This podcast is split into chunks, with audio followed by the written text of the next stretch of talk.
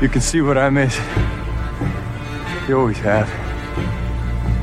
I don't know that this thing can be killed. If it bleeds, we can kill it.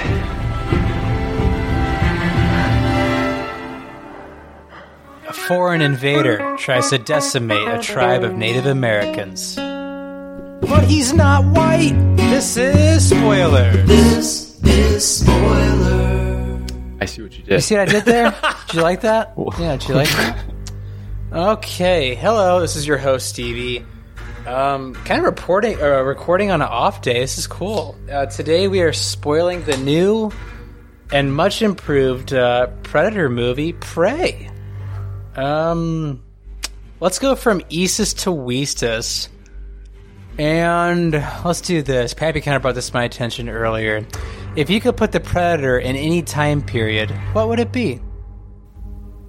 Uh, I'm Weesis. Yeah. Uh, my name is Mikey, recording from Chicago, Illinois, and uh, yeah, this was an easy decision for me. It's clearly I want to see a samurai go up against a predator. I think that'd be coolest. Just a bunch of samurai trying to take one predator down would be really cool. Uh, another cool time period. Vikings would be cool. Uh, I'm just thinking of Assassin's Creed games that I. Hey, don't take up all the time periods, Mikey. Okay, uh, that's all I got.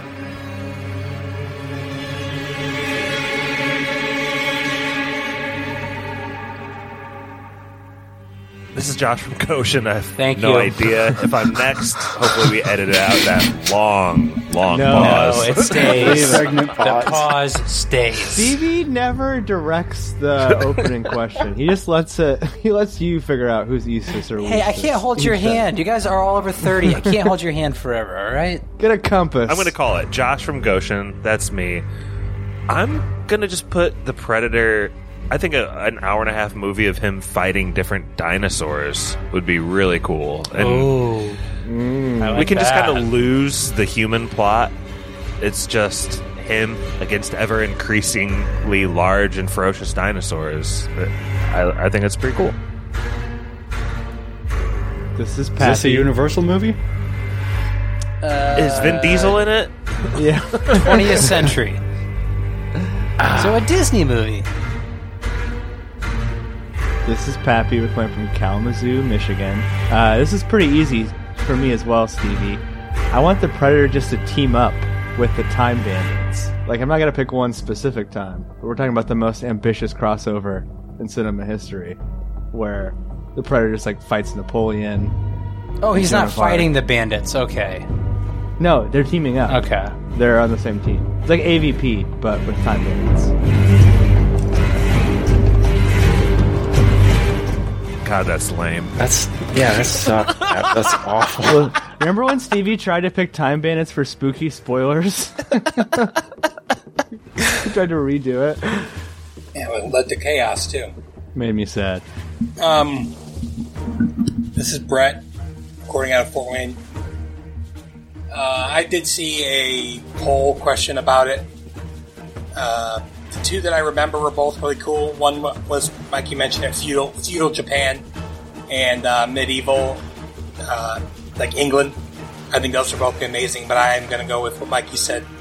Uh, feudal Japan. You're going to take Predator's Mikey's just- answer? No, I was my Oh, this answer is already. a lot of people want this. I think they should make it happen for sure. This is a bit of a dangerous topic because Steve from Big Dumb Movie, if you guys remember him, one of Corey's buddies, he is like, mm-hmm. I listened to their, what is that Tom Cruise movie, Last Samurai? Last Samurai. He is like a samurai expert. It's ridiculous. He, he- yeah, he goes deep. So just be careful what you guys say. There may be a fact checker listening. yeah, I don't care. Okay.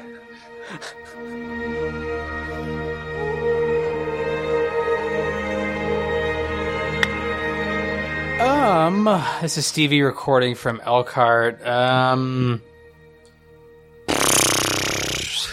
what I would kind of like to see, I mean, since this movie was set like in 1700, like the early 1700s, which is pre Manifest Destiny, it'd be kind of cool to see the Predator show up during Manifest Destiny and kind of stop a part of it. I think that'd be kind of neat.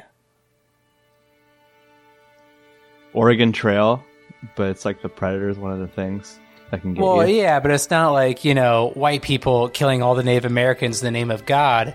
It's the predators showing up and killing all the white people. That'd be kind of nice. It happens in this movie. He sent the French fur trade back a good two decades. That's not the same. He killed Lewis and Clark. It's off screen. Steve, you had a blazing hot take to start the podcast. I don't want to skip over that. You think this is the best Predator movie? yeah, I do. Much improved, he said. Much improved. I don't know. Like, Upon what? Uh, what's his face's black? Uh, whatever. What's his name? Black? Shane Black. oh, dude, Shane the Black's last Predator. Predator movie. Oh my god, that movie is so bad. Like, has anybody anybody else seen all the other Predators except for me? I have not seen The Predator. Okay, well, Pretty bad. Have you seen like Predators with Adrien Brody? Yeah. Yep. Tragic movie. That movie is god awful. Like, put it this way: I don't know about God awful. I was I was disappointed with. it. I thought it was going to be a lot better. it's That's the one where they go to the planet, right? yeah, it's it's Yeah. god awful. Um, like let's look at it this way: Predator, like, it's not like they're like churning out bangers as far as like sequels go.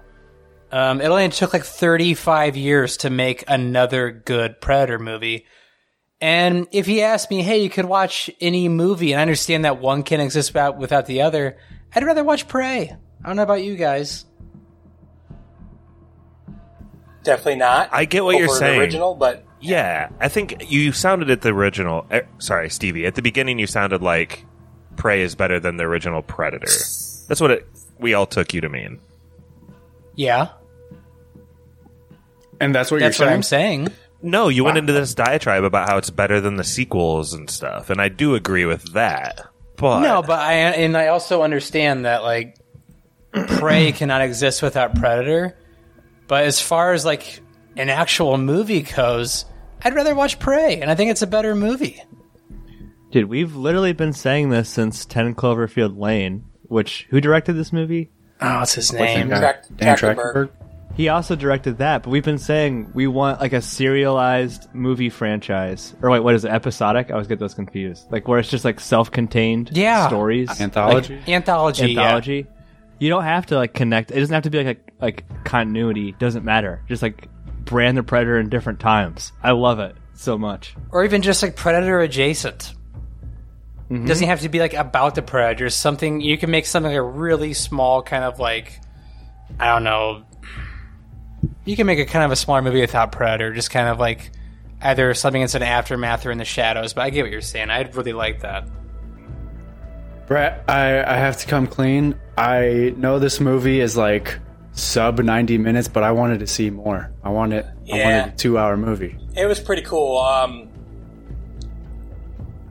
I don't know. It was pretty tight and Like, there's no wasted space. I I feel like, No. and that's really good. But I also wanted more because it was really good. Yeah, it was really good. Uh, yeah, I mean, it. You know, it had to be good for you to want it to be. I mean, because it's really short. It is so short, minutes or yeah. something. Which usually is the perfect amount of time. How is this on all of your guys' radar? Because I literally didn't know it was coming out. I didn't hear anything about it until you guys started talking about it in the group thread. Because it wasn't a theatrical release. This is straight to streaming. Saw it on a. I have uh, when new trailers come out, I get a. God, I don't remember how Brittany and I saw it, but it popped up one time. I was like, "Oh, it looks good." She's like, "Oh, it looks bad," but she liked it though. She just doesn't like Uh, Predator. Yeah, I think I saw something either on a Hulu like a month ago or a trailer on YouTube. But Something like that. Yeah. Yeah, I I had not even heard of it, but but uh yeah. It's crazy that this wasn't in theaters. Absolutely It would look really cool. I bet. Cuz what came out this week in theaters? Like fucking nothing. This Yeah. would have crushed. This Oh, I won read, the I read why they did that though. I can't remember what they said. Disney it's because something. the last one, last one bombed. Something to do with Disney because they're like uh whatever company this is is 20th century Disney owns them now. But yeah, it was just.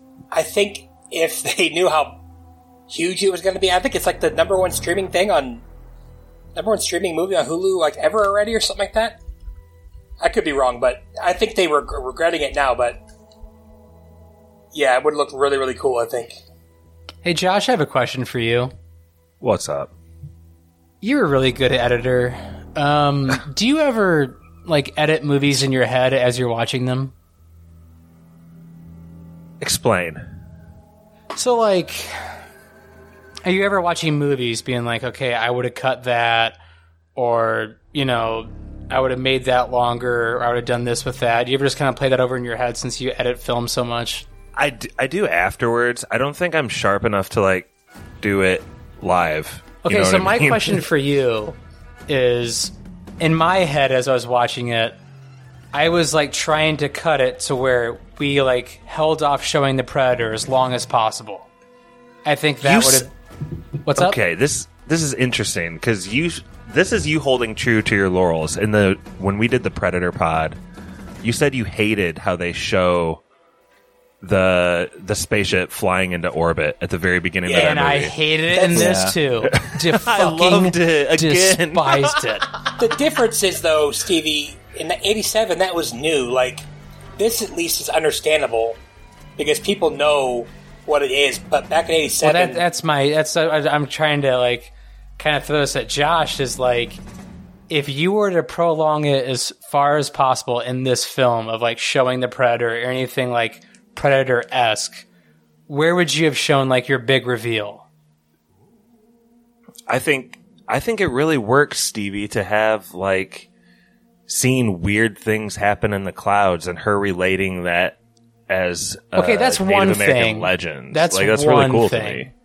but not like full on showing the ship and then you know showing the predator like looking at other like prey or predators in the in the Mm-hmm. wilderness like where would you have like revealed a predator I I like what they. You know how I answered dinosaurs at the beginning of this pod. I, I think I liked a lot of what they were doing with animals here. They even show like Yeah. a mouse eating an ant, and then a rattlesnake eating that mouse, and then the predator like time in the chain bro yeah, and then the predator like slits the throat of the snake because it's like this mini food chain he's on top of or something.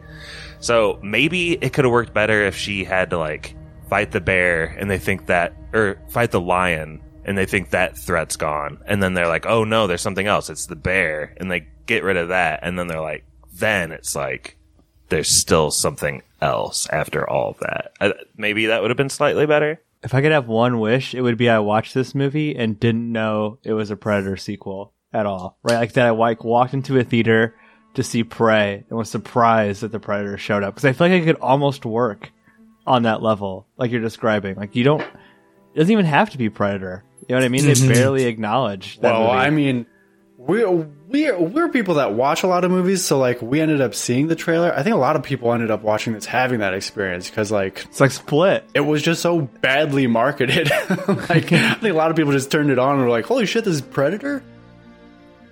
yeah And I think it does a lot to like to uh uh what is that Star Wars phrase? Uh to uh to uh your expectations, uh something something. I don't. Subvert your expectations or whatever. Oh, i'm glad you can apply it to star wars yeah. Uh I think this movie does like a lot of that, like with the scene in the mud. Like I was expecting like Predator to walk by and like not see her, but I think that was kind of like that was a real nice touch mikey I think there's just yeah, it's just a lot of stuff like that in this movie. Hashtag make quicksand scary again. i was horrified of it as a kid but I haven't seen it for a while. Yeah, I know. But to kind of answer my own question though, Josh, like as like in my head I was like cutting cutting all predator scenes, the movie still worked. And this is just how my brain works. What I think like the, what the director would have done is the big reveal would have been like the bear getting pulled like pulled off the beaver dam and like as blood is like dripping on the predator and like he lifts up the bear over his head like that's like the big reveal. I think that would have been a, a neat thing to do. Dude, that is so fucking sick. That would've- That is like the best action scene I I've seen love this year. that scene. Mm. Which scene? Where the bear is like coming at the beaver dam. Like, Oh yeah. I love that whole she thing with swims the under bear the is water. Yeah, into the beaver dam. I was like, that's cool. I've never seen that in a movie before. Who would have ever thought that we'd see the predator have like a fist fight with a bear, have a fist fight with a wolf? Uh, I don't think we got to see it fight the lion.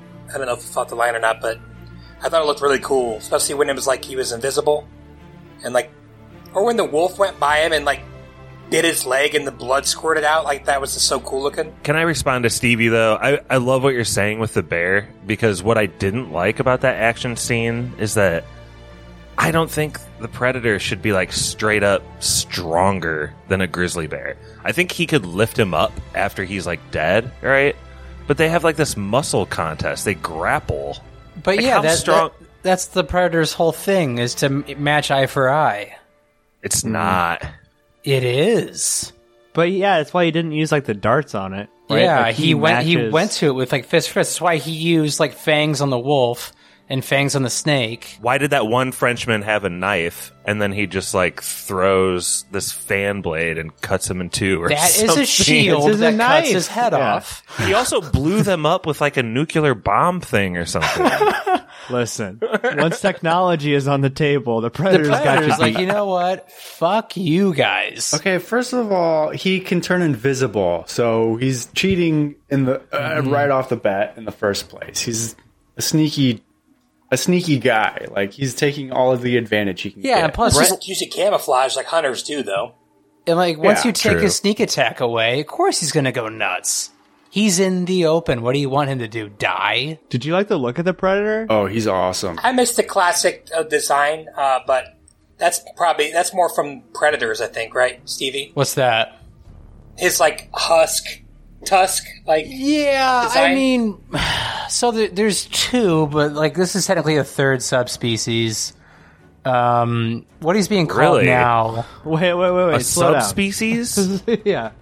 Well, Third you guys haven't subspecies? seen you guys haven't seen pre- predators, have you? Stevie's our cryptozoologist. No, uh, please. So there's like your t- typical like jungle predator, I guess, and then there's like super predator. super Predators. Yeah. yeah. It was like different castes. Oh of yeah, predators. super Like, predators and and the jungle predators are at war with each other on their own planet. And this predator, who's being called feral predator, which I really like that name, um, apparently, according to the director, is another species of predator on the same planet. this is why anthology is way less dumb than a big long canonical serialized series. Like, who cares? Just give me a story with the predator. I know, but like the other thing that's funny, kind of funny too, though, is like his like bone mask is from the movie Predators. yeah. it, it's from an animal like or a, a species that is just in that movie for 99 minutes too less that is so cool in my mind as a like I've this is my fourth predator movie I think I'm mm-hmm. less interested in like species and subspecies and like separate races of predators and I'm more interested in like the individual predators individual like his own personality if they have anything mm-hmm. like that you know? And I'm wondering Brett very hmm. heady with the canon.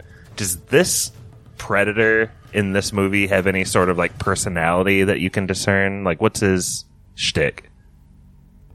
I would say he's got the least amount of personality of any of the ones we've seen. I mean, Really? the other ones use like voice boxes. They like to mimic their people. They use it against them. Uh, like taunting? yeah, a little bit. Um, I mean, he plays massive head games with Mac in the first movie uh, before he blows his head off. So yeah, and then the see around still kind of creeps me out a little bit. Over here. I like seeing the different stuff the uh, different predators bring in each movie, and this guy had cool shit. Like, Oh, yeah. the, shields that was pretty fucking sick. And if you've played God of War, he has like the God of War shields where it like opens up around his wrist or whatever. It's that's who they modeled cool. it off of mikey oh they said yeah that the director it's came out and cool. said that he got that idea from god of war It's it's really fucking cool. And he now has like arrows instead of like the laser cannon thing. Because I think like yeah, this is like a lower tech version of of a predator or whatever. What's the deal with how he meets his demise? Like, so the lasers is where the mask is pointing. I didn't really understand. It's a guidance system. Yeah, it's so- a guiding system. And then But if so- he doesn't know that, like, he probably thinks that that's way away somewhere or broken, but she had set it up so it was pointed at him. I think if Pappy, it was out of range Do you have a garage? Have you ever lived in a house with a garage door? Is this Oh little? yeah, you gotta ju- There's jump this- over the laser. Yeah, there's a when you little- close the door. Yeah. Okay. You got it. okay. That's that's all you had to say, Brett. He shoots and the laser tracks wherever the arrow goes, or the laser guides wherever the arrow goes, or whatever. But I think it like also recognizes when like there's a weapon in view or something, and then it like targets whoever's holding that or something. So if the mask would have been destroyed, it would have just shot straight at her. That's what I think. Oh no, I like what Mikey is saying. It's not because I was trying, I, I was trying to figure out how did she turn the the mask on? She's like twenty feet away from it, he's but I think it like targets someone threatening predator or something. yeah. He it doesn't it doesn't shoot until he's oh. at like the precipice of attacking, right, Mikey? Yeah. He shoot he fires around and it like curves right at her face. Like it just loops around and hits him. It makes sense. Like you might, I could see like an Elden Ring. It'd be a great Ash of War to have something like. If someone's about to hit you from the side, it just like dings them to like stun them back. You know what I mean? Like it's one sort of like last defense system. it's pretty cool. I like that, Mikey. He didn't he didn't code his face for a failsafe though. He's, he's pretty lazy and just like didn't don't shoot myself in the head. And code that in.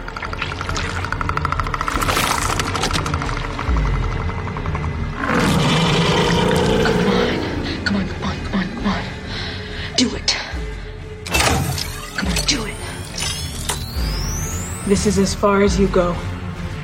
No more. This is it.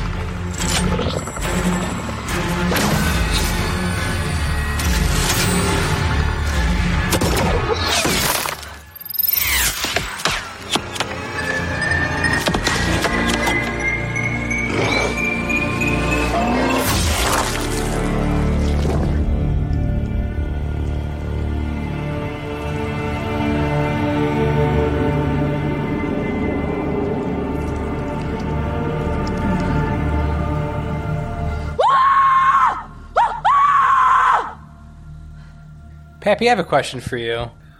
Yeah. Do you like how we went from muscled up and oiled up bodybuilders to, you know, a small little Native American girl named Naru? Yeah, well, so here's the thing. Um, it makes sense that the predator would have almost a harder time killing these kind of people, right? Because, like you said, he lives by this code of honor. So they're more dealing with like they guns are barely a factor in their world It's like the very end of the movie when she she brings back the gun. So, like the whole tracking element, like the way that their culture, which is I think this is the Comanche people, Yeah. right? Comanche Yeah. tribe. And if you watch like the movie like The Searchers, like they do not treat the Comanches well in that movie. It's pretty, it's pretty bad. So like it, it's good to see like that. And, and I th- like I said, I think it makes sense that like these people would be almost like on more even footing than the Predator because they're not as dependent. That's how on Dutch won. technology and guns. I mean, it's not like Arnie went in guns ablazing. He got pretty crafty in the end. Definitely. I think my favorite scene, Pap, is where the predator approaches three of the Comanche. It's actually four, but uh, what's the main girl's name? She's Naru? Naru. yeah, Naru is like in cuffs. So he just the predator just like blasts the first guy with his arrow things. And then like he takes the other two guys on and those guys hold their own really really well. I freaking love that scene. That's my scene. Yeah. Yeah, I they agree. lasted thirty seconds. They, They held did, their own. They did better well. than the bear. I don't know, man. That bear got some pretty good strikes in. They stabbed him. The brother, the brother got him pretty good too, a lot. This predator hmm. takes a lot of damage. He, Yeah, he was he's- pretty fucked up. For sure. He doesn't really have the technology. I don't think is good at technology. A lot of HP though. Oh, I think he's just an adolescent predator at this point. I think this is probably his first, uh, you know, kühtaamia, you know, so to say. That's my guess of it. This is his probably first round with it. Um, but I also love that scene in the grass. I don't know why, but to see like invisible predator run across the grass and just see blood explode, I thought looked awesome.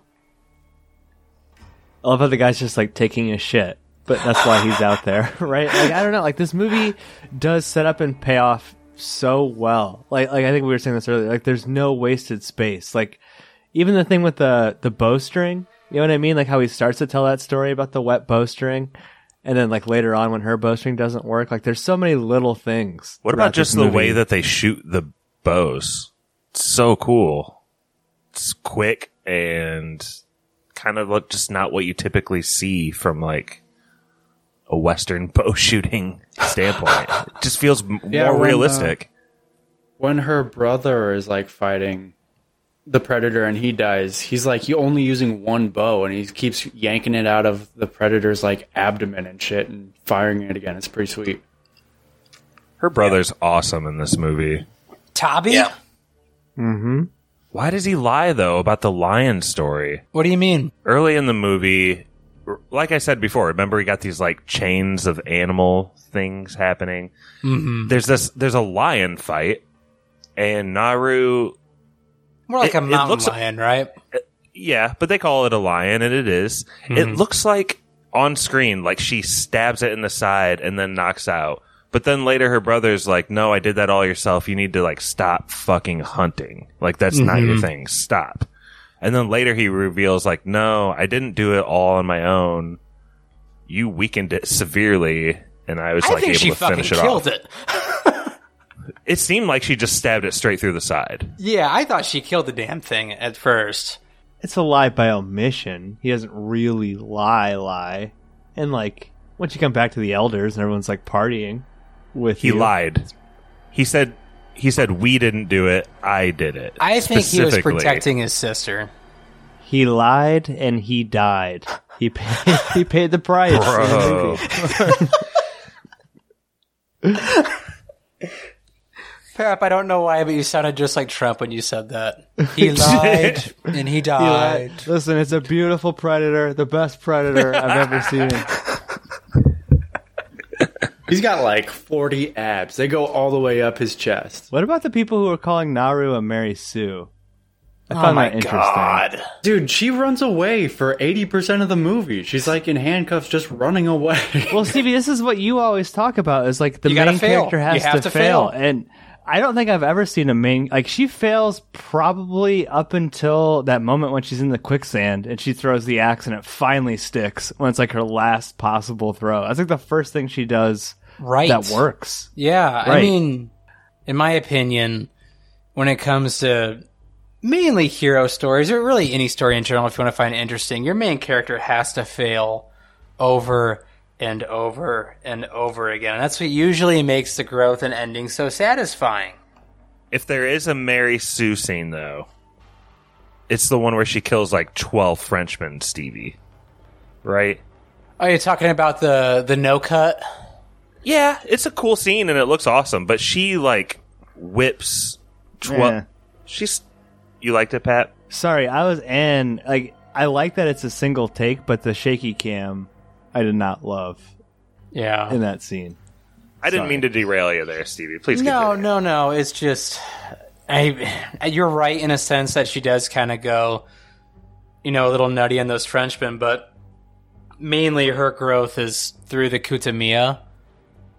You know, getting that Yeah. perfect hunt, or you know, learning to survive from that crazy hunt, and I just think the Frenchman is really a part of that growth story. I could be wrong.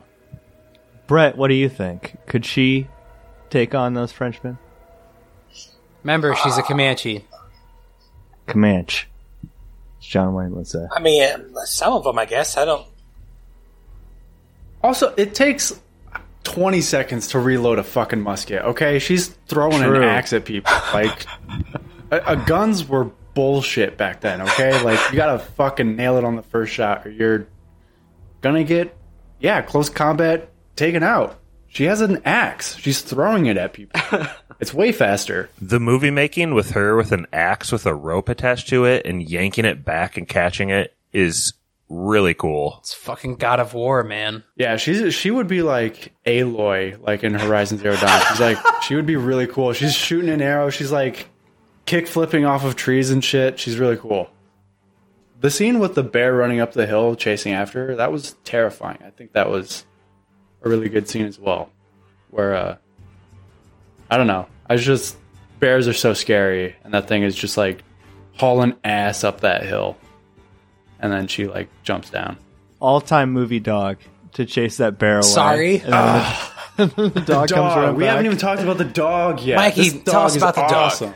Looks like Dogmeat from Fallout. yes. This dog has a very distinct face. Like you would recognize this dog out of a hundred dogs instantly. I I don't know how they found it, but it's so smart. It's such a great actor in this movie, and I compared it to Eddie from Frasier. It's such a good dog actor in my Letterboxd review. As someone who's seen every episode of Frasier, that is the best goddamn dog acting I've ever seen. Man, My favorite shot of the whole movie. Oh, sorry, Josh. Go ahead. I was just gonna say, best friend Drew Rockland's gonna have Mikey as his favorite host now. He loves. he watches Frasier? He loves Frasier. to Brett probably Eddie's the doesn't- best fucking Eddie is S tier of dog acting, Totally. and then right under it is this dog. Sorry, Sorry, yeah. My favorite shot of the whole movie is that super long tracking shot as she's going through her village or community or whatever, right?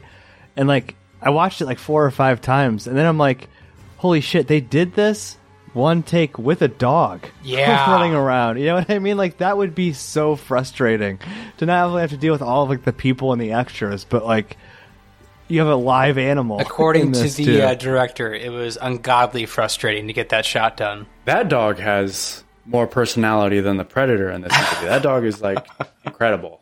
Really great animal acting in this movie. And Pap, I'm with you though. I did love that tracking shot. I've seen far too many movies in the past 10 years that will have a tracking shot like that, but it's out of focus. And it kind of makes you wonder why it's even a tracking shot to begin with.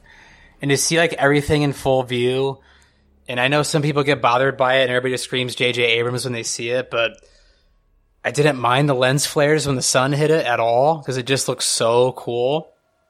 But mm-hmm. you know, I know we're saying everything we love about this movie, and I brought up, you know, how much I hated, you know, seeing the Predator so early or seeing the ship so early.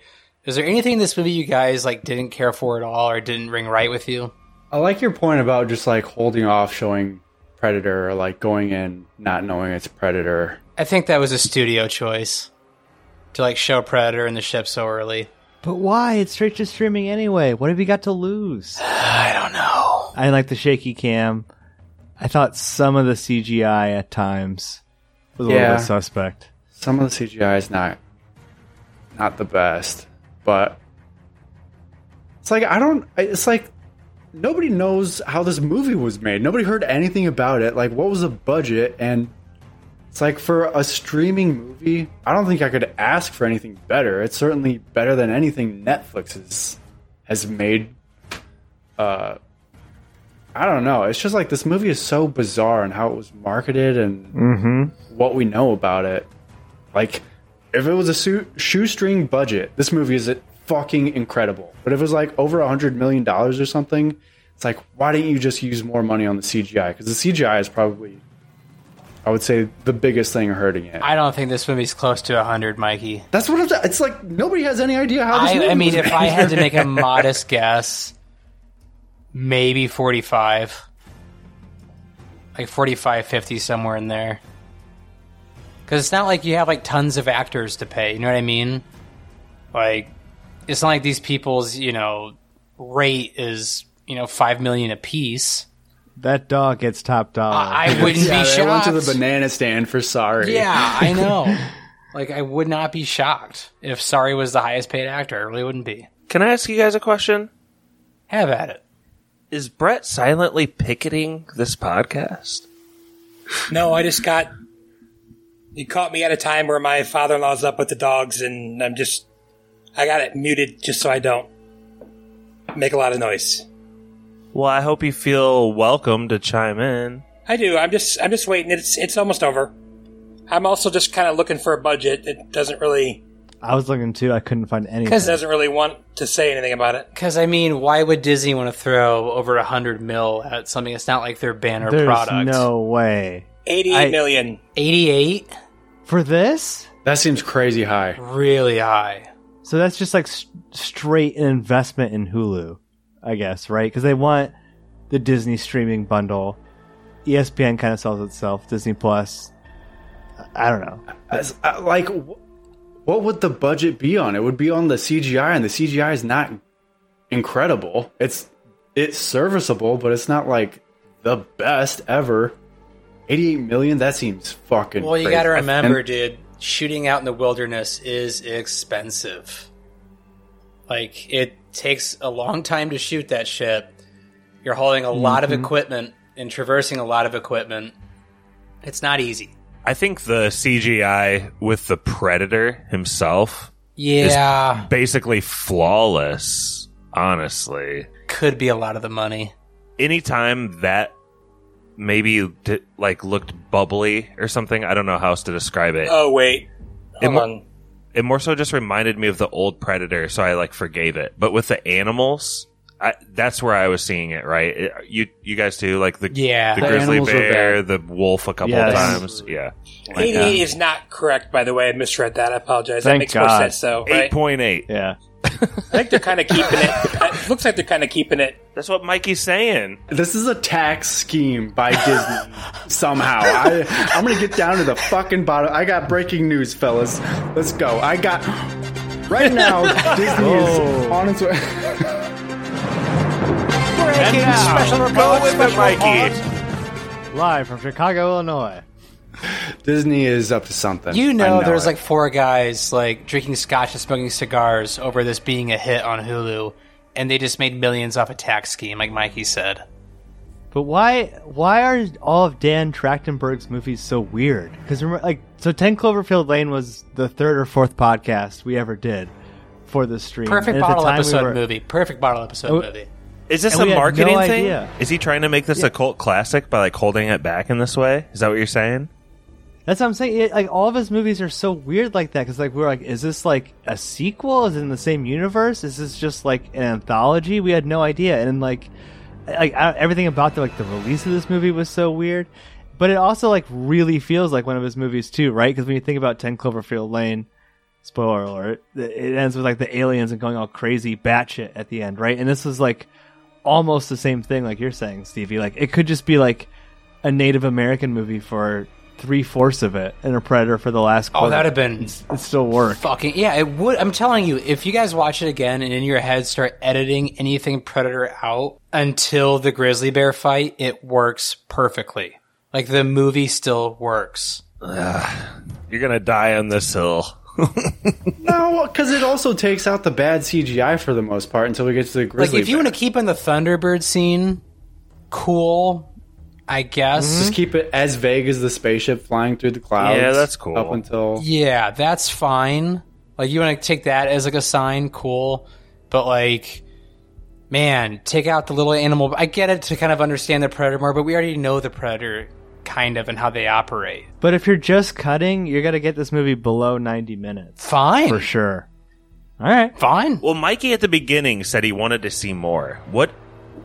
Which of the plot I lines mean, do they need cut, to dig into? If you cut the animal parts and just add like what? That's like five minutes. Just add five more minutes of him fucking up the French trappers. Mm-hmm. Like, sign me up, bro. Fighting another bear or something. Fighting another animal. That was pretty sick. Like, and speaking of the trappers, Mikey, like, did anybody else really appreciate that we didn't get to see what they were saying, like, understand it unless we spoke French? Brett. Brett's our French boy. Brett, you're French. Oh, we also have to mention that there's a Comanche dub as well. Yes. I guess. That's I don't know if anybody watched. I I picked up some stuff. Believe it or not, um, when they talked slower. Um, they said a lot of stuff about the girl, the girl, the female, the female. So, and they uh, when it said chien, they said chien like ten times. That's French for dog. So they act one of the French guys actually says you are a dog at one point to her. Did anybody watch the Comanche cut? I am tomorrow.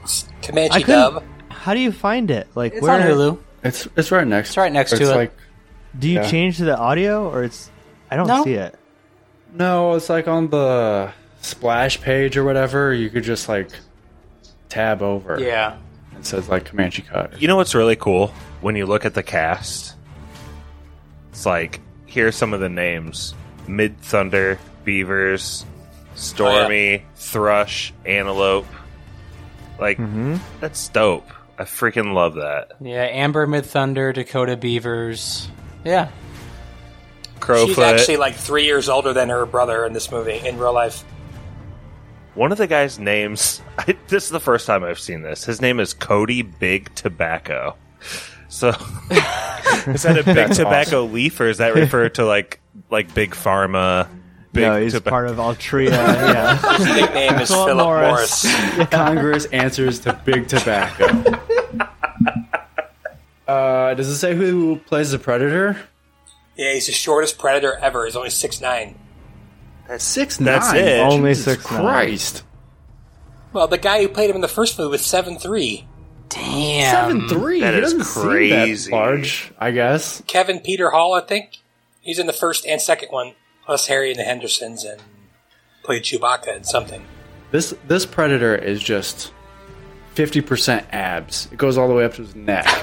just abs. Dane DeLiegro. I want to take spoilers to like behind the scenes a little bit. Sometimes Stevie and I mm. pass around little ideas for movies. Sometimes we even like write outlines or little like scenes and pass them back and forth.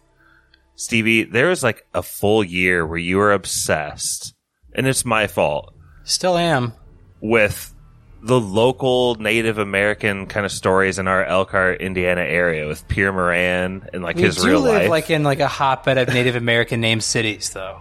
Potawatomi. and Mishawaka. French name cities. Mishawaka, Lafayette. Wakarusa, Nappanee, Wawasee, Elkhart, like Goshen. We yeah, a lot of Native American names. I would, Concord Minutemen. I would, Milwaukee. if nothing else from this Predator movie, I would love to see more movies that kind of display how those people lived back then. It's fascinating. I wish we knew more about it.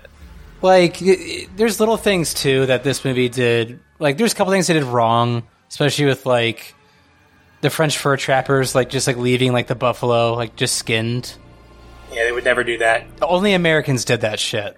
Like, that was extremely like only Americans that were going west that did that shit, and the ones in Indiana that decimated the population, unfortunately. Um, Yeah, but uh, The buffalo is on our state quarter. Just so Yeah. you like Or your guys' state quarter. I'm Illinois now. I so know buffaloes used to roam here, man. Makes me sad. But um, You have Rod Blagojevich on your state quarter. it's just an There's empty just a seat with gun and cash a in it. bullet. But um, like the Comanche, the Lords of the Plains, man. It there's little things in this movie that made me really happy, especially when Taabe at a certain point was just like, "I need a horse. Like, just get me a horse." Like the Comanche, whether it be legend or real, you know, in stories passed down through generations, were doing shit on horses that shouldn't be possible. Like especially when it came to warfare. So to see like Taabe like leap from his horse and throw a spear at the predator and get him like made me really happy. And just evade the Predator and just kind of best him. And Yeah, like the Comanche man, those guys could they would throw down. And I mean maybe we'll see it in movies going forward, but uh, the settlers going west did not have a good time with the Comanches, put it that way. Either to other Indian tribes or Mexicans. Yep. It's a good time to set a Predator movie too, right? Because Predator is this invading Mm-hmm. species, and you parallel that with these people who are taking over their land that they lived in. Yeah, Pap, and you kind of brought it up earlier, like how I feel like growing up, especially like watching John Wayne movies, like older westerns, you were kind of like Gunsmoke. you kind of always saw kind of Native Americans in this post Civil War type era. You know, when things, you know, you start to get the Trail of Tears, the Trail of Death, you know, the Indian Removal Act, stuff like that. where they, they weren't in kind of like a thriving state. And to see like the Comanche in the early 1700s kind of in their normal, unopposed state was that was nice to see. Too bad it was it was about uh, twelve hundred miles, a little too north, but let's not get nitpicky. What's that? Well, they weren't, from what I read, they weren't in the North Plains up there. They were down south. The I mean, But I don't care. I don't watch it for history, so right. The thing is, though, is like I feel like I don't know. We've talked about this a lot, but I feel like you don't even need that like class of or uh, clash of cultures connection. Mm-hmm. All you need is like a cool time period for the predator to come and fight people in, and that's why this movie's so great. yeah. Adding the Frenchman though made it so like there's a whole new kind of cast of weapons that they could kind of use in the movie, and I appreciated that, Pat. Brett, did you like the inclusion of the um, Andolini gun? I was gonna. I, I was hoping we someone would get into lore with me. Like, I think the biggest question people have is how did that gun get from her to back to the predator and the predators and so I, I guess we're going to launch into this. I, Ste- I have a Stevie question, I guess, for you. Well, do I need to? Uh, does anybody know what Steve and I are talking about? Please explain. I've seen that movie and I still don't know. Okay, so at the very end of Predator Two, Yeah. uh, when Danny Glover ends up killing the last predator, he's actually in the predator spaceship. Yep. And I believe three elder predators show up, and Danny Glover obviously thinks that he's going to die, but uh, again, they're like respectful ish. And he comes up and he hands him this gun, this gun that you see, seventeen fifteen or whatever the whatever name that is, Raphael. Yeah, Ra- Something. Ralphio Andolini, something like that. Yeah. It's supposed to be like a sign of respect to him as him being a good warrior. Now, where we get into problems with continuity, and I have not read this, I, I, I'd like to, but there is a Predator graphic novel or comic called Predator 1715, and Yes. it has this Yep. whole complete backstory of the Predators fought all these pirates and like the over in like Australia, I think area, and that's how he got. Um, they they battled this guy Raphael, whatever, and it was a great battle, and it was just respectful. So he took the gun, but this rewrites that. Um, so I guess the question is that I've seen people are arguing about, and I don't really know, is when you see the spaceship at the end, um, which I actually don't even know if I noticed until I read about it. Are they coming back to? Yeah. Kill her. so Spaceship at the end. yeah. So Oh, at right. the at the end credits, um, when it shows the story, Awesome end credits. by yeah, the when it shows kind of the story, kind of like by like painting. Oh, by cave painting, there's more story happening. Yeah, so at the end when it shows Naru kind of like being the war chief now, when it pans out a little bit more, you see three ships kind of like coming through the clouds. So typically in Predator lore, when you kill one, more return. So um, that's where I mean the other thing is too Brett about continuity. I mean, Oh, I don't care. Oh, I- How long I does know. people work? How long In does the it take the other yeah. ones to get there, though? Are they going to return in like Naru's lifetime, or are they just returning I to Earth off, later? I- and then they the just point- like flew up. Well, one hundred percent, they're gonna come and get the body if they can find it because that's they don't like to leave a Yeah, trace. yeah. But the pretty much the two choices of what happened at the end are either they came back and they did it again and killed her and took the gun back. That's how they get it three hundred years later, or somewhere down the line they came back and fought one of her ancestors or something like that and got it. So I don't know. I think it's supposed to be ambiguous, and I would say that it might talk about in the sequel, but I think that we're all kind of maybe hoping that they go to different time periods, so maybe they won't. I wouldn't So- mind seeing Naru again. I thought she was a great heroine. Yeah, her training like the new. And and let's let's be let's be honest here. They're all going to be training like more women and stuff like that. Mm-hmm. Um, that's where the story would be. It would be weird to like, I don't know, attack the same person again. I feel like Maybe like one of like Billy's ancestors. We would see hu- someone hunting Arnold's. like, well, that would have been a sequel. Right, and like, where's the honor in that? Like, they they beat you. Yeah. That's the point. Yeah. So yeah, it doesn't make a lot of sense, but I think it's cool to think about. Like, um, I can also imagine that they don't really like to lose, but Petty. yeah. So it's it's interesting, but yes, that's what happens at the end. And like I saw the gun, I was like, "Holy crap!" Because again, Predator Two is not great at all. No. it's actually pretty bad. He's out of breath Um, the entire time. no, it's real bad. I liked the concept of that, like the concrete jungle, but the, it was just they tried way too hard to make it futuristic and Mm-hmm. stuff. Um, also, Danny Glover, too old for that shit. it's on Hulu, by the way. Uh, if you guys want to watch that, Hulu, Predator City right now. I think Predators is on Hulu too. No, my Hulu like recommendation is all Predator movies. But the right now. Predators- The Predator is not. That's Prey is one not on the front page. You got to search for it. It's fucking insane. I don't understand what Hulu is doing. same. It's like the highest. I did read. It's like the highest like opening stream on Hulu ever, like by a long shot. I'll also say this: if there was a movie to be kicked out of like the Predator universe that doesn't have a versus in it, it would definitely be Shane Black's The Predator, or whatever the hell that was. It's just god awful. It doesn't need to be watched, and it makes no sense. yeah, I just want to watch it just so I since they kind of wiped out the two versus movies from the lore. Um, that's the only one I haven't seen. I mean, I should at least watch it. I know it's going to be bad, but That was a very specific time in in uh, movie history. It's the AVP movies. That's like I don't know. That seemed like Jason. it was just that was like the beginning of the multiverse. I guess one of the few things that you can recall, like at the very beginning, was AVP. But beyond like the continuity of the gun, how do you guys feel about the overt line reference from the first movie? If it can bleed, we can kill it. Mm-hmm. they don't have, in my opinion, the most famous line though. So Stick around. no, like Jesse Ventura's F slur. you know, no, no. that one, no. I guess I would say you are one ugly mother. That's probably the one that Oh. gets re. But yeah, let's. I mean, obviously, if it can bleed, if it bleeds, we can kill it. I mean, that's the name of Jesse Ventura's bi- autobiography and everything. But um, I think in every movie they've had the uh, "You're one ugly." So I, I just. But also, I think the guy said, "Do it, do it now." I think one of the guys said that.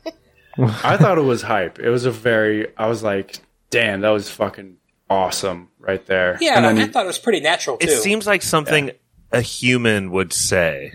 It doesn't. It did not seem forced. It was like Arnold could have come to that conclusion separately from this Comanche. I bought it, Pat. I liked it too. I wasn't anti at all. I thought that was like just enough, actually. I loved it. Yeah, I think uh, it was a little goofy because like immediately after that, the predator steps into a bear trap. it's just like the goofy, the goofy predator they dropped off. He's not very aware. But at least the bear trap was set up within the script, right? Like Stevie, I think you told me it, it took him two years to write I this movie. Uh, what's It's the, so What's the director's name? Dan Trachtenberg. Is that his name? Trachtenberg. Yeah, him and I don't remember the other writer's name. I think they developed this movie for about four years. So Jeez.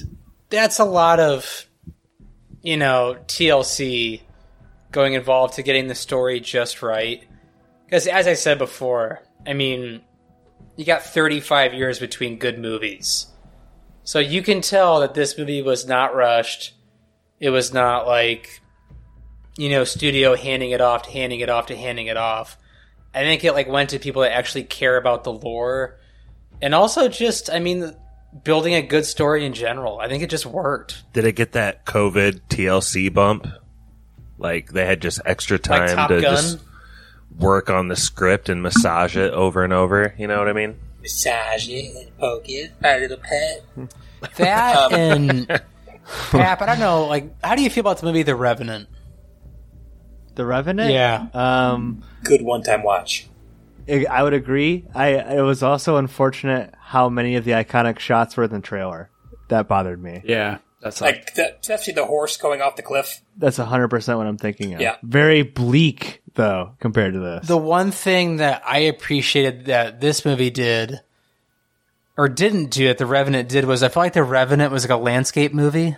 hmm where it was just showing Leo DiCaprio zoomed out from three miles away the entire time. And this movie felt a lot more in your face and tighter. And I think it would have been really easy, especially with how short it was, to make it more of like a landscape movie. I don't know what your thoughts are on that. I mean, there's a lot of variety though too, right? Like it doesn't. I would say it doesn't linger on the landscape shots, but the first note that I wrote were that there's four establishing shots that are better than like sixty percent of the movies that we watch in using its setting, right, and setting Yeah. up where we are because they look cool. And like, I think there's like one shot that's like overhead with her walking with the dog too, and like the long tracking shot. Like it doesn't reuse any of those tools, right? But it, like it sprinkles them in just enough for like it, this feels like a really well made movie when you're watching it, and like, it's like mind blowing. Again, this is like a straight to streaming movie. It doesn't feel like it at all. It's mind boggling. Something fishy going on. Mikey. Something not right.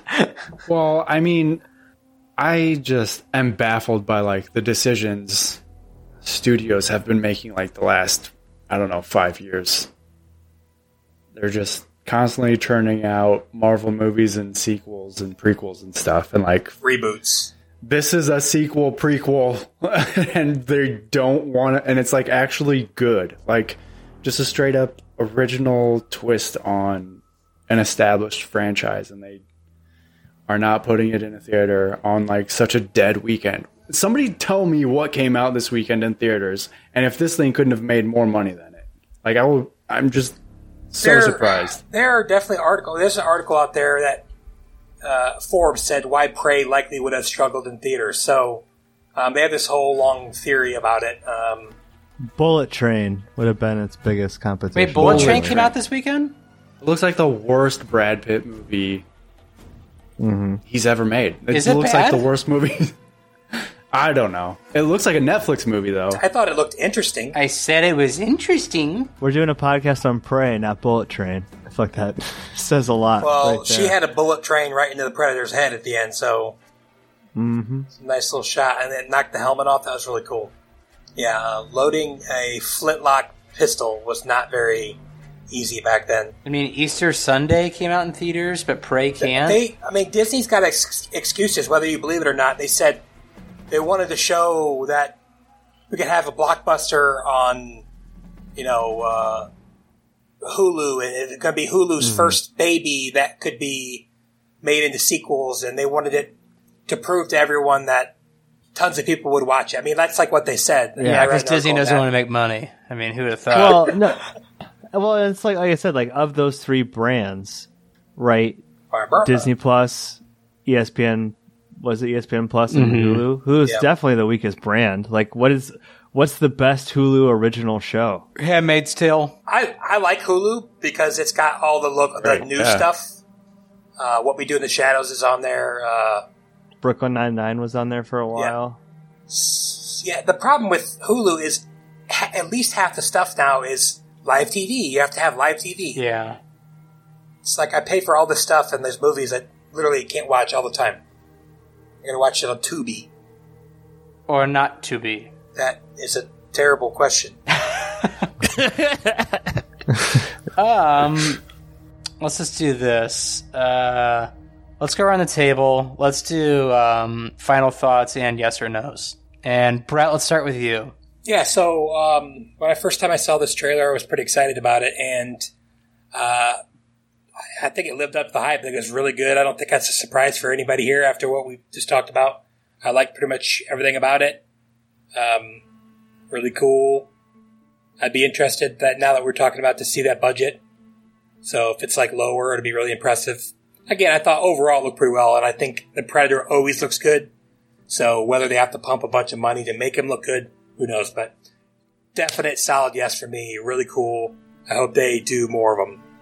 Pappy. Uh, definite hard yes. I think one of the only things that we didn't talk about, which I had written down, was the score. Ooh, good it's one. really good, and it's like, like I said, it's just it's just too good for this type of movie, right? And I don't know. I, I would say this movie kind of delights you and, delight in the way that like it exceeds all of your expectations, right? For a Predator sequel and a straight to Hulu movie. Um, honestly, probably one of like the most fun movies that I've watched this year. And I'm I I really don't give a shit about the Predator lore, but I tend not to care about lore and franchises in general. And if we can really just get like more serialized, like Predator fighting people in Australia, or Predator fighting people in Japan, or Predator fighting like people in ancient Africa, or something like all of that shit would be super cool. Or even dinosaurs. Like that sounds amazing to me. But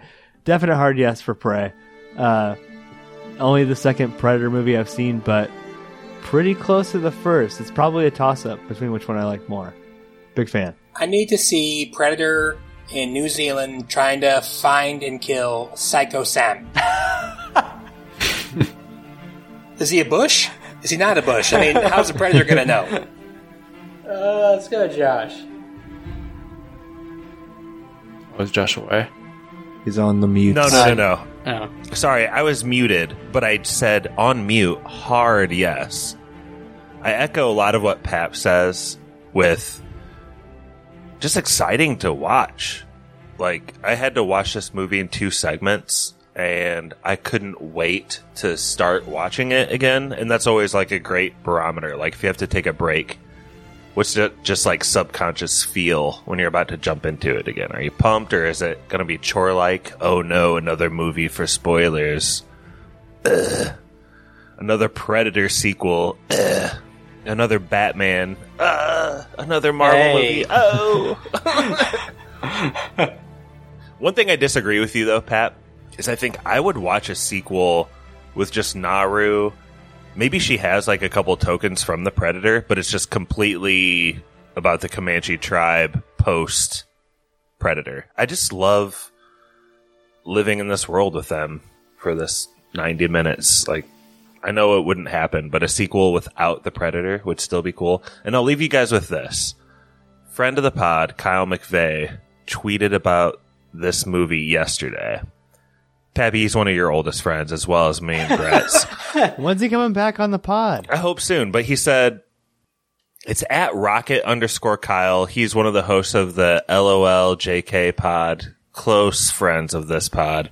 He said, Yeah. okay, I'm going to need Alamo or the New Bev or any theater in LA to do a run of the Prey, to do a run of Prey showings because that shit needs to be seen with a crowd. Also, it's shot beautifully. I don't like that he used the word vistas here, but he said some stunning vistas that were clearly intended for the big screen. And I think Mikey, like you're saying, it's just like everyone's kind of confused. What's going on with this mm-hmm. thing?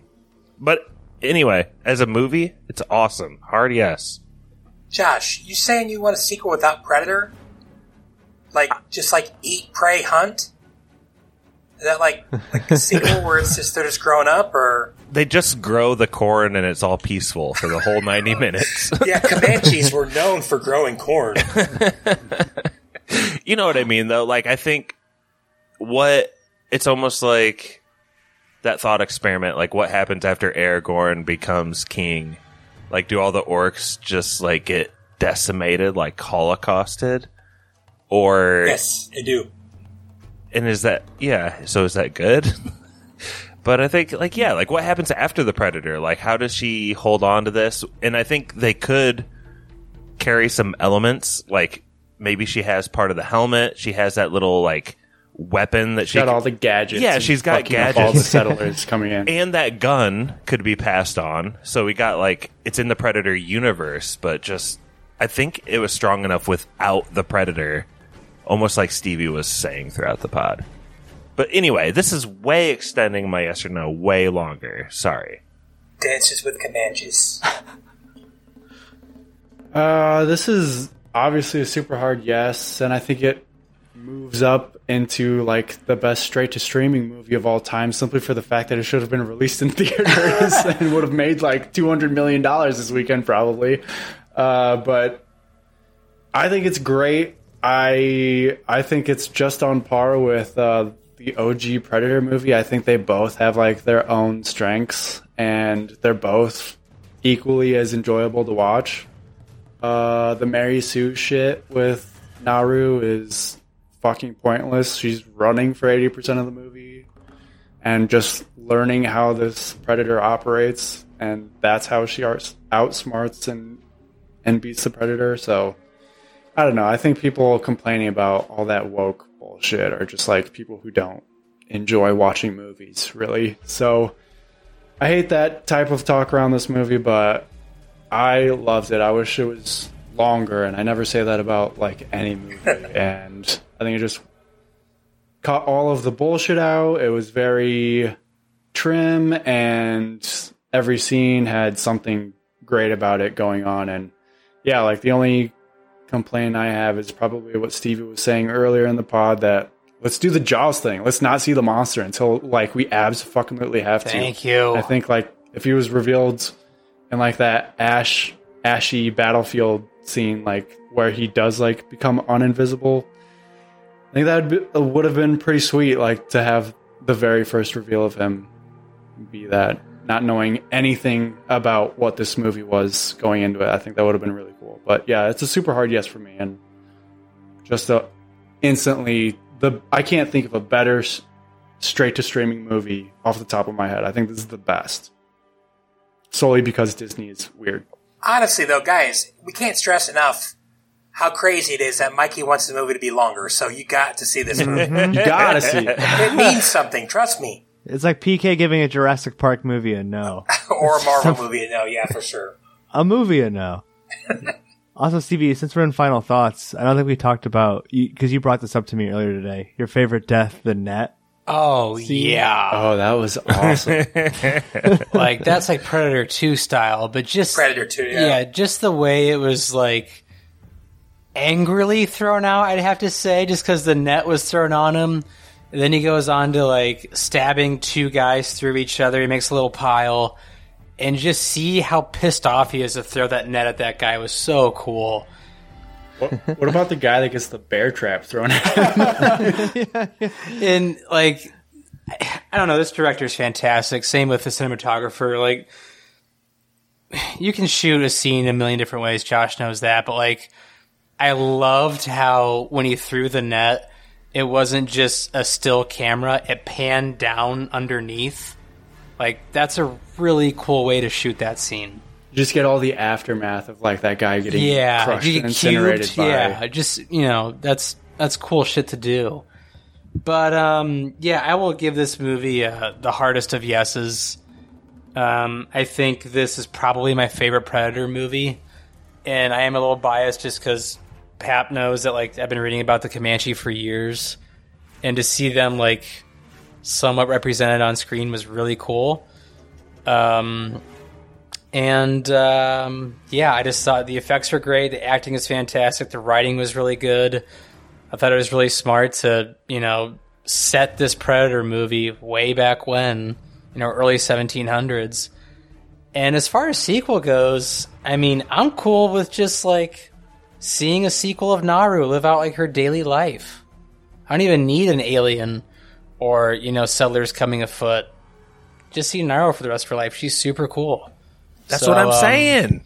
Yeah, but we don't like your idea, Josh. We like Stevie's idea. Okay, okay, fair enough. I will say this though, um, right around this time period is probably around the time when the Comanche are going to start exclusively migrating south.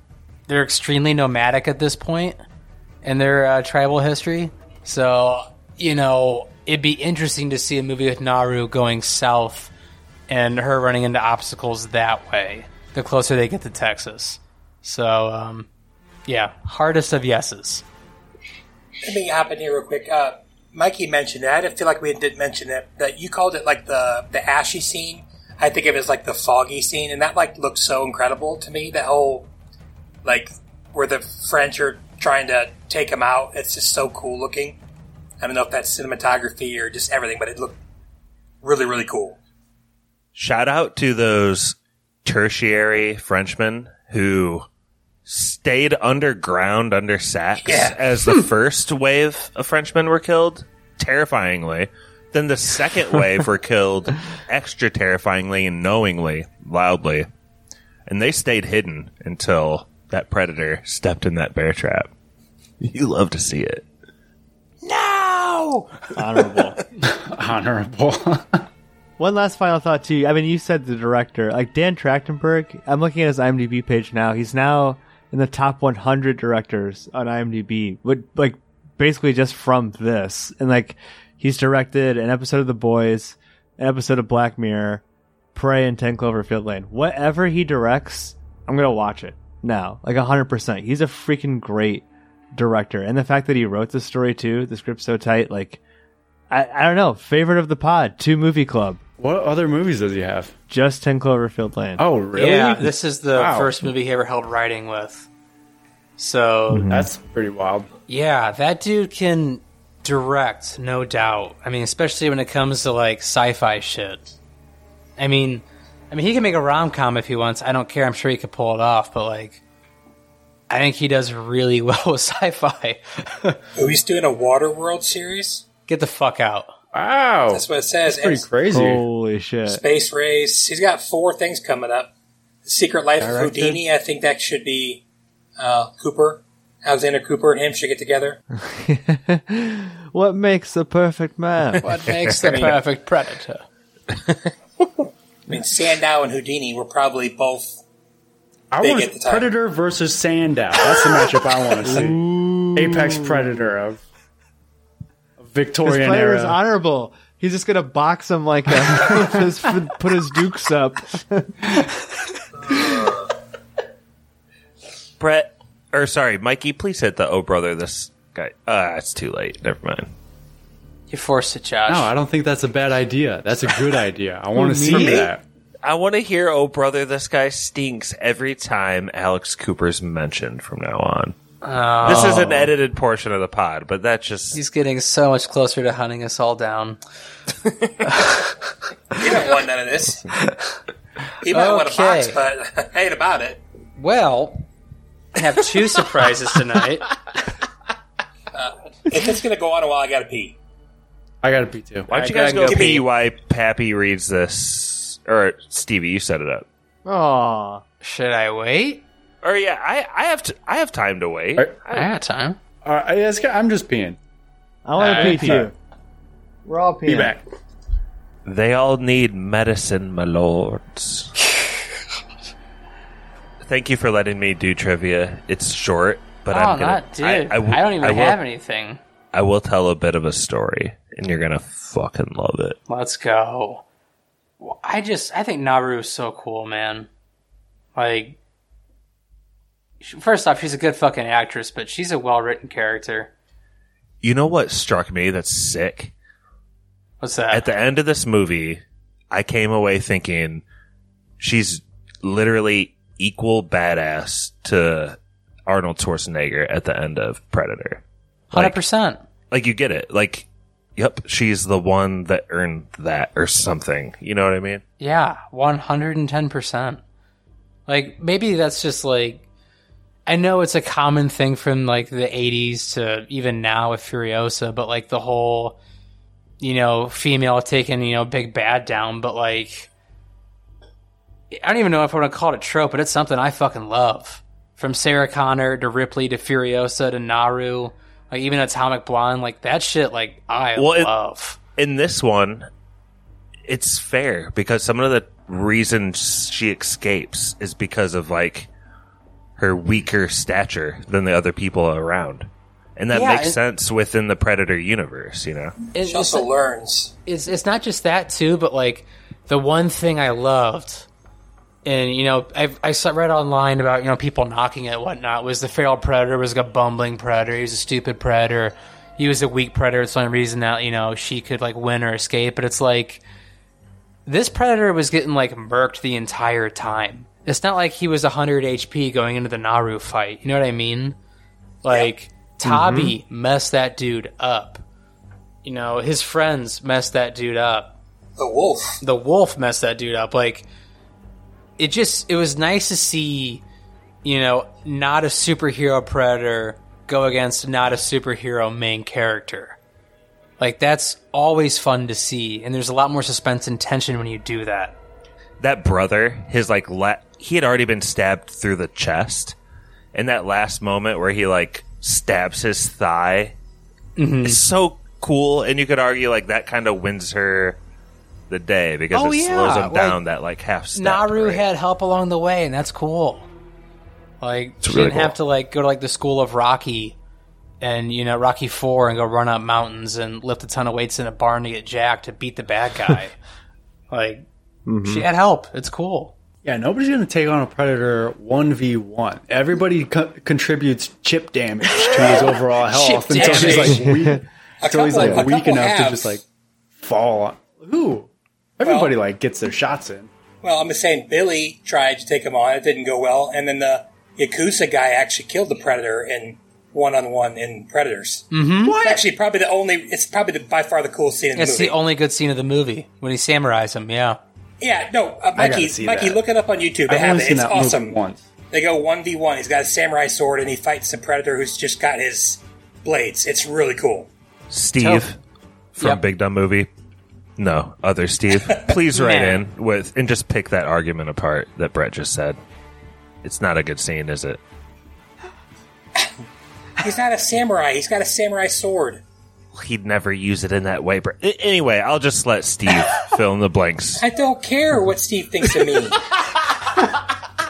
Just trying to bring a bow to the episode, Brett. Dang. One thing I meant to bring up, Stevie, was I think it's cool that the Predator and Naru, they're literally both going through the same thing. yeah, they're both going to their kühtaamia. I thought that was Yeah, great. it's yeah, and they both learn as hunters, and kind of like what one of you guys said, he got like murked up the whole movie, so like it definitely helped her out. Mm-hmm. Like if he had, he did learn, but he was you know going against eighty people the whole movie, so it's just really cool, really cool parallel, and uh, yeah, really cool. I wish we would have brought that up. You hear that, writers of Hollywood? Punish your main characters, but also punish your villains too.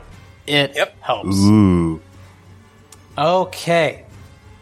Pappy, we got a surprise, right? Surprise email right in? Uh, yes, we have an email from David. Wow. The soundboard on fire tonight. Got Mikey, incoming ladies and gentlemen. messages. Greetings and well wishes, spoilers fan, fam. Dave here with us with some simple simpin. I found your pod earlier this year and just want to send some love your way. Started listening to eps about movies I've already seen, but your chemistry and format have me going through the whole catalog. Aw. The chemistry will mileage will vary through that whole catalog. Appreciate that though. Out of all the movies I li- all out of all the movies I listen, sorry, out of all the movie pods I listen to, I'm the most excited when I see a new spoilers episode. Damn. I don't know if I've ever seen. I don't know if if I would have ever seen movies like Princess Mononoke, or thought of watching, or thought of watching Passion of the Christ Blackout Drunk, would make for a good pod. Number sixty nine. Looking forward to the future of the pod and wish you all the best. I don't know if I'd ever seen movie. Or sorry, wishing you all the best. Cheers, spoilers crew. P.S.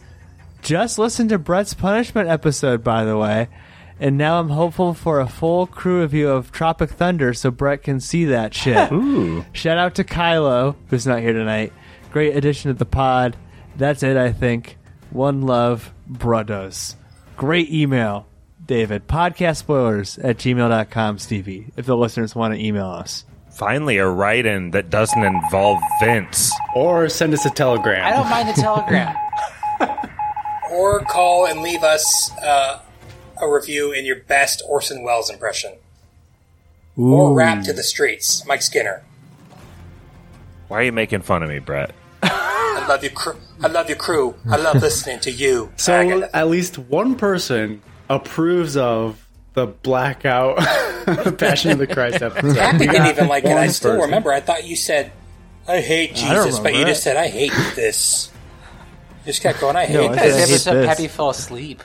It's an art project. There's mm-hmm. 45 minutes of silence on that podcast, guys. Did you fall asleep or did you pass out? I passed out, but then I woke up with my computer running, still recording at like 3 a.m. and hit stop Did you and really? went to bed. oh man. Yeah. Pap had me listen to that podcast four times, and each of the four times I told him to keep closing that gap not as much time of you sleeping. We don't need an hour and a half. No, we don't need an hour. We don't need 50 minutes. Well- Finally talked you down to 42 minutes, I think, of silence. Let's go. Sometimes people like to fall asleep to podcasts. This is a new concept. Fall asleep literally with the hosts. Oh. And surprise, Josh has some trivia for us because he's doing the work that I didn't have time to do today. So thank you. Stevie, you're going to love this trivia the most. And Cannot wait. it's not going to be a D&D thing that's going to it's not going to last an hour and a half. Some people may know what we're talking about, but I mentioned earlier on the pod locally, we have a very famous Potawatomi Indian chief named uh what's his name, Stevie? Pierre, Moran. Moran. But he had other names too. We've talked about a about lot this of different names, yes. Okay, I want to read you guys something, and the closest to is right at the top. It's, I'm just going to say blank, and then let me read a Guy little who bit. owns the mall? yeah, Pappy, we grew up in Elkhart. What do you know about Pierre Moran? Chief Pierre Uh, Moran. it was a middle school that we ran track against. That's all I remember. I know nothing. Stevie knows all the lore. I know a little bit about the pool. so, okay, let me decode for non Elkhart listeners. There's a pool named after Chief Pierre Moran in our Elkhart area, and There's there's a mall with the best cookie shop ever. there's a mall named after him, and there's a s- middle school named after him. Any other Nope. facts? I Note the always- French besides name. I always Stevie. thought he was a titan of industry in Elkhart. I didn't realize that he was just. He invented the RV. Pierre Moran. Here's a Pierre Moran fact, Josh. The yeah. Uh, patron listener brother Brian fell off the top water slide. That's where that happened? Oh no, Yeah. I know Ooh. that He story. fell? Yeah, he fell off the top of it onto the cement. It was uh, Oh, man. July 4th, 1993. Brian, I know you're listening. It's an awful day, but he made it out. Oh, my God.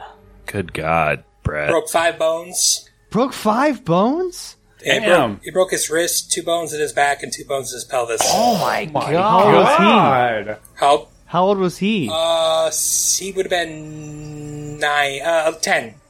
Oh, my Mm. God. Yikes.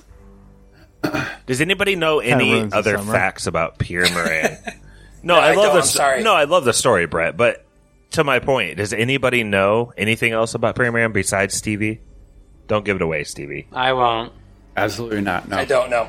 He's got a French name. Is that for a reason? They really couldn't, like, really pin that down in, like, historical lore why he was called Pierre Moran. Some, like, Pierre. long story short, some people thought it was like a kind of like a slight at him that he would have been like. No no one can really trace his lineage, whether he was, you know, a part of two tribes like uh, the, um, oh, what would that have been? Because he's kind of married into the Potawatomi tribe. he wasn't born He born was into married it. in, but Yeah. rumor had it like his father's father was French. Yeah, he was But like at a the French same- Canadian fur trapper. But Yeah. at the same time, I think one thing Stevie's trying to say is like it seems like he never revealed his true name to the white man, no, right? Which is kind of cool. But Easier to pronounce, I guess. I think it was Pierish was his actual name. yeah, like Parish, Parish, Yeah. Parish, something like that. But much like Brian Kelly, our one of our f- brother Brian, Brother Brian. one of our favorite Patreon members, Chief Pierre Moran has a rich history. And I just want to tell one little excerpt of that. Bear in mind, this is one of the top four or five stories from me from his life. So it's not necessarily the best one, but I think it's the best for this trivia. So you'll get a blank, and that's the closest to, but just listen on, okay? So, when Pierre, this is from, I don't know, some sort of like nmanchesterhistory.org. So, when Chief Pierre Moran was about blank years old, he became enamored with the charms of a young squaw who, receiving and encouraging his intentions, was being courted by another admirer.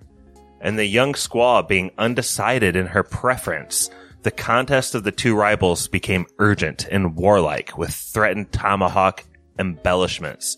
But finally, the superior attractions and amorous tactics of Moran turned the scales in his favor, and rejected the suitor. Pretty cool so far, right? On the Oh, yeah. following night, while Pierre Moran was asleep in his bunk in his wigwam, wrapped in blissful dreams of the fair, it says Indian maid. the rejected suitor crawled into his wigwam and fiendishly bit off the end of his nose. Oh, his nose. Ah. Thank God. Being aware that according to Such in- a quote, disrespectful move. quote Indian criminal code, this was the greatest of crimes, and the victim was in honor bound to take the life of his offender. He pers- he later fled and sought the deepest recesses of the forest and joined every stratagem known to the deepest in woodcraft to obliterate his tracks, to baffle and mislead his producer. So that's saying like the guy who bit off his nose ran away and just went and hid and ran away from the tribe and tried to like run away. He never got found. Next, Oh, no. Next paragraph. Impelled by a burning thirst for revenge, Moran hastily dressed the wound, and with the rifle and blanket that he already had, like in his pack, he started in pursuit. With consummate skill, he found the trace of his enemy and step by step followed its torturous Whoa. course through thickets and swamps, over hills and valleys, through storm and sunshine, perils and disappointments. At night, rolled in his blanket, he slept under the stars or in the storm and lived under the fruits of his rifle. Wherein, wary and worn with unfailing sagacity, he slowly followed every westward through regions distant and unknown to him. Several months, several months passed, and despairing, the dusky maiden back at home, with heart so touched and so pierced, had whispered the name of her lost lover to the glimmering lakes of Elkhart and the dying winds, and had sung many doleful ditties to the man in the moon. Where when Moran, so this is several months later, with scalp at his belt, returned weary and faint to his wigwam, and on the morrow placed the scalp in the keeping of the sachem. And with a war whoop, the law was fulfilled. The wedding soon followed, and as the novels say, they lived happily ever after. That's a true Plot story. twist, she bit the tip of his penis off on their wedding night. what, what was the name of this website? True story. Squaw.com. This this is one of many sources that tell this story, but this is nmanchesterhistory.org. That's Dr. Beardsley, though. The prose is amazing. What was it? The the woeful whims, the man in the moon. What, what It was, dude. It was Little the ditties. many moons ago. Uh, I think it was.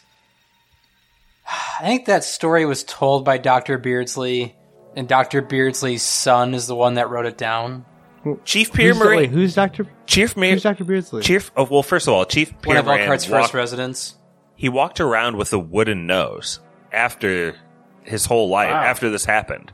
Yeah. So that like if you had lived in that time period, you'd be like, "Oh, the Native American with the wooden nose." But we don't even know that. And Beardsley is like, you know, Beardsley Street in Elkhart, right? It's like Yeah. Yeah. one of the You most could northern. His, you could see his house too on. Yeah, you can see his house in the corner. So did he track him down and kill him? Oh, Or yeah. Oh, do- oh yeah. Yeah. Oh yeah. this Scalped not, him, right? Not Beardsley, but this other rival, uh, Potawatomi guy. But Did he cool. marry the girl? Y- yeah, they lived happily ever after. Didn't you listen to the Until story at they were forced to leave. Dude, I don't understand half the words you just said. It was pretty. It was a Those are wild some ride. old words that don't get used That's what I'm saying. The anymore. prose was crazy. I read it pretty what much was verbatim. the question? okay, so at the very, very beginning, when Chief Pierre Moran was blank years old, this story happened. We're gonna go Stevie last because I, I feel like can't you know wait. the most about this. Why? I already, I, I already know it. All right, you just say the answer after Yeah, everyone. I'll say the answer. Same same order as the top, minus me and Stevie. Go ahead from I believe west to east. Uh, well, I mean, them boys back then, they were built different, so they were getting up to hijinks way earlier than, than I think people would imagine. So I'm going to say like 20. He was tracking down, uh, uh, just being the apex predator of Elkhart, Indiana at that time. Th- that is the best answer I could have possibly hoped for for this question, Mikey. Thank you. Who's next? me, hijinks and pranks started at a young age. I'm gonna say 19. I mean, uh, uh, I have a number I was going to guess, but it's not smart for the closest two. Just what was it? But then say what your like gamer. my guess that popped into my my guess that popped in my head right away was 14, but I'll say 18. That would be Oh. crazy. Stevie. And your winner.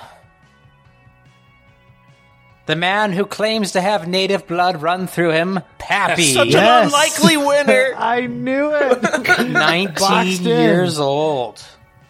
Listen, as the Native American representative of this podcast, I feel like I was destined to win that. And like when it comes to like that story though, like the nose bite is so intentional and so disrespectful.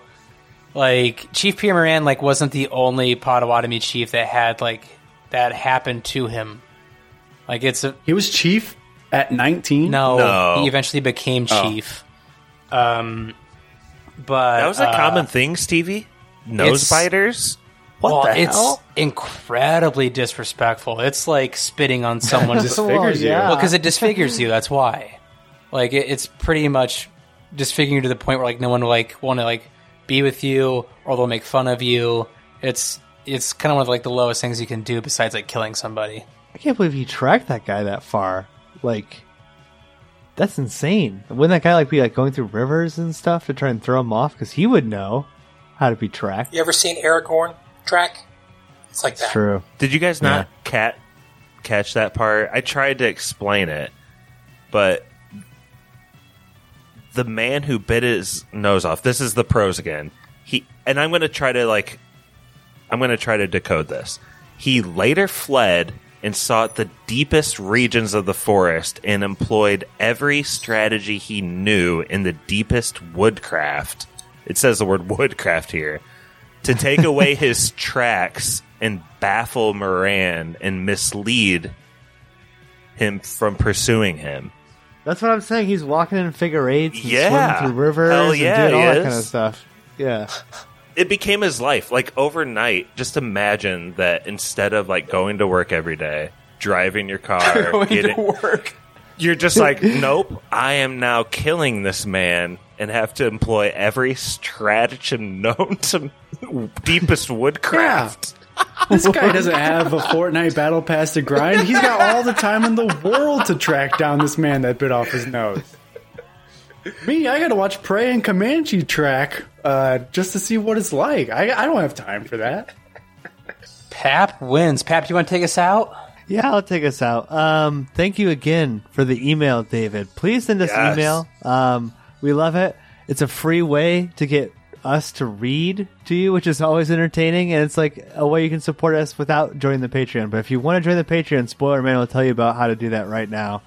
Take it away, Spoiler Man. Special thank you to our patrons Matt Troll, You tried it. You just. You couldn't bring it home. Brother Brian, Druid King, It'll think it's hunting us. Nick, If it bleeds, we can kill it. The Meg, Not too little, not too much. David, You want to hunt something that's hunting you. Nurse Stacy, So that we cut. Ah, in this wind, he brings home a red tail. The Wolf.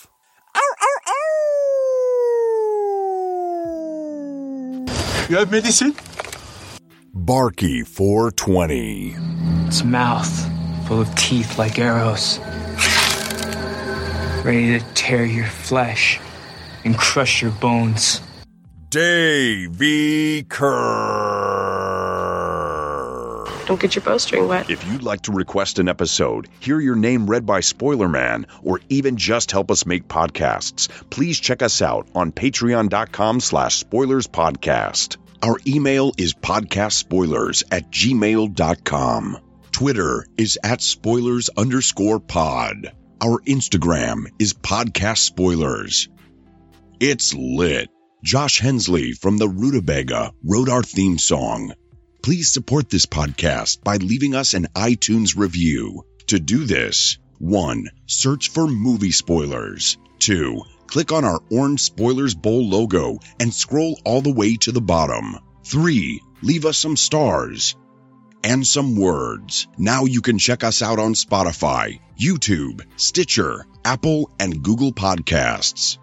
Spoilers is now available on Audible.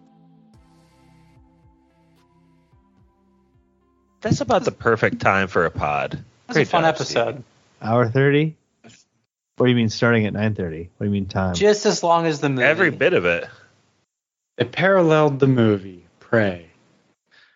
I think one and a half hours is a good zone for us. Two hours is okay, but getting too long. Three hours is not good. I disagree. An hour is a quick edit, but as a listener, it feels like a short ep. Josh, you know you were 100% responsible for the three hour runtime on that last podcast, right? I know. I've been self defecating myself ever since. It was terrible. You've I'm been so self-defecating yourself. I've been shitting my pants. That was by far the best trivia, though. Like, Trivia. That's yeah, story is tri- crazy. trivia. Yeah. No, I mean I had a blast. Yeah, there's a lot of like if you start reading like on like game. Because like the saddest part about native like traditions is not a lot of shit is written down and like languages are dying like left and right especially like certain dialects for certain regions. So like actually like being able to like read through certain histories is really hard. And it says in here, there's a mention of like when he came back to the tribe, specifically with a war hoop, the law was fulfilled. So it's like this movie takes like the noises the Native Americans ta- make in this movie. It makes sense. Like that's part of their shit. I love it. Maybe it's it, how wrong is it, Stevie? You know the Comanche. It- how accurate is this movie? Um, they. So you're kind of getting like this small, like I wouldn't call it a weekender story, but it's not over like months.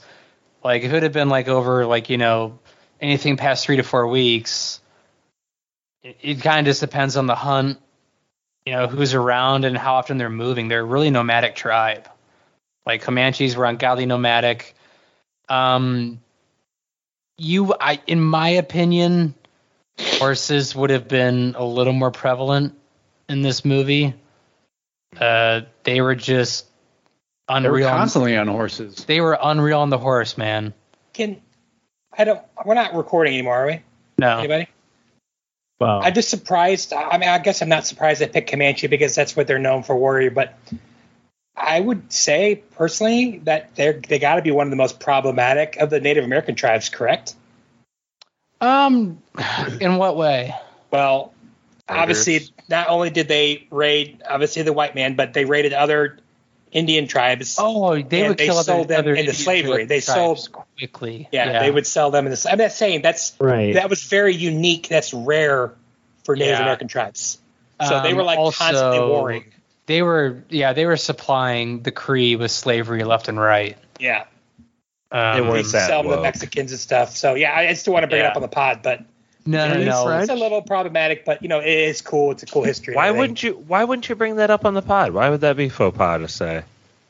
Well, Also, like during this sense. period, though, out in the, I mean, when you're like kind of like out of the colon, like colonial region, kind of out in the the plains, the French and and the natives would have had a much much stronger bond than they showed Oh, in this movie. definitely.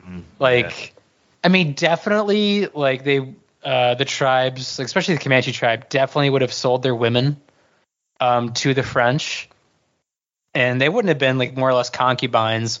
But really, what the plan for that was, especially during these times, was to have children that were bilingual.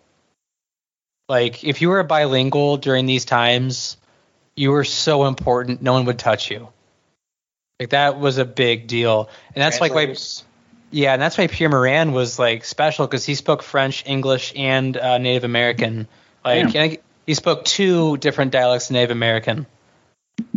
So I mean, that dude was smart as fuck. I speak English and Pig Latin. Yeah, exactly. And My French. favorite story, and maybe we can get into it on a different pod, is he basically like sacrifices their whole tribe so that violence doesn't break out, and he's hated for it in history. Still his tribe. hated.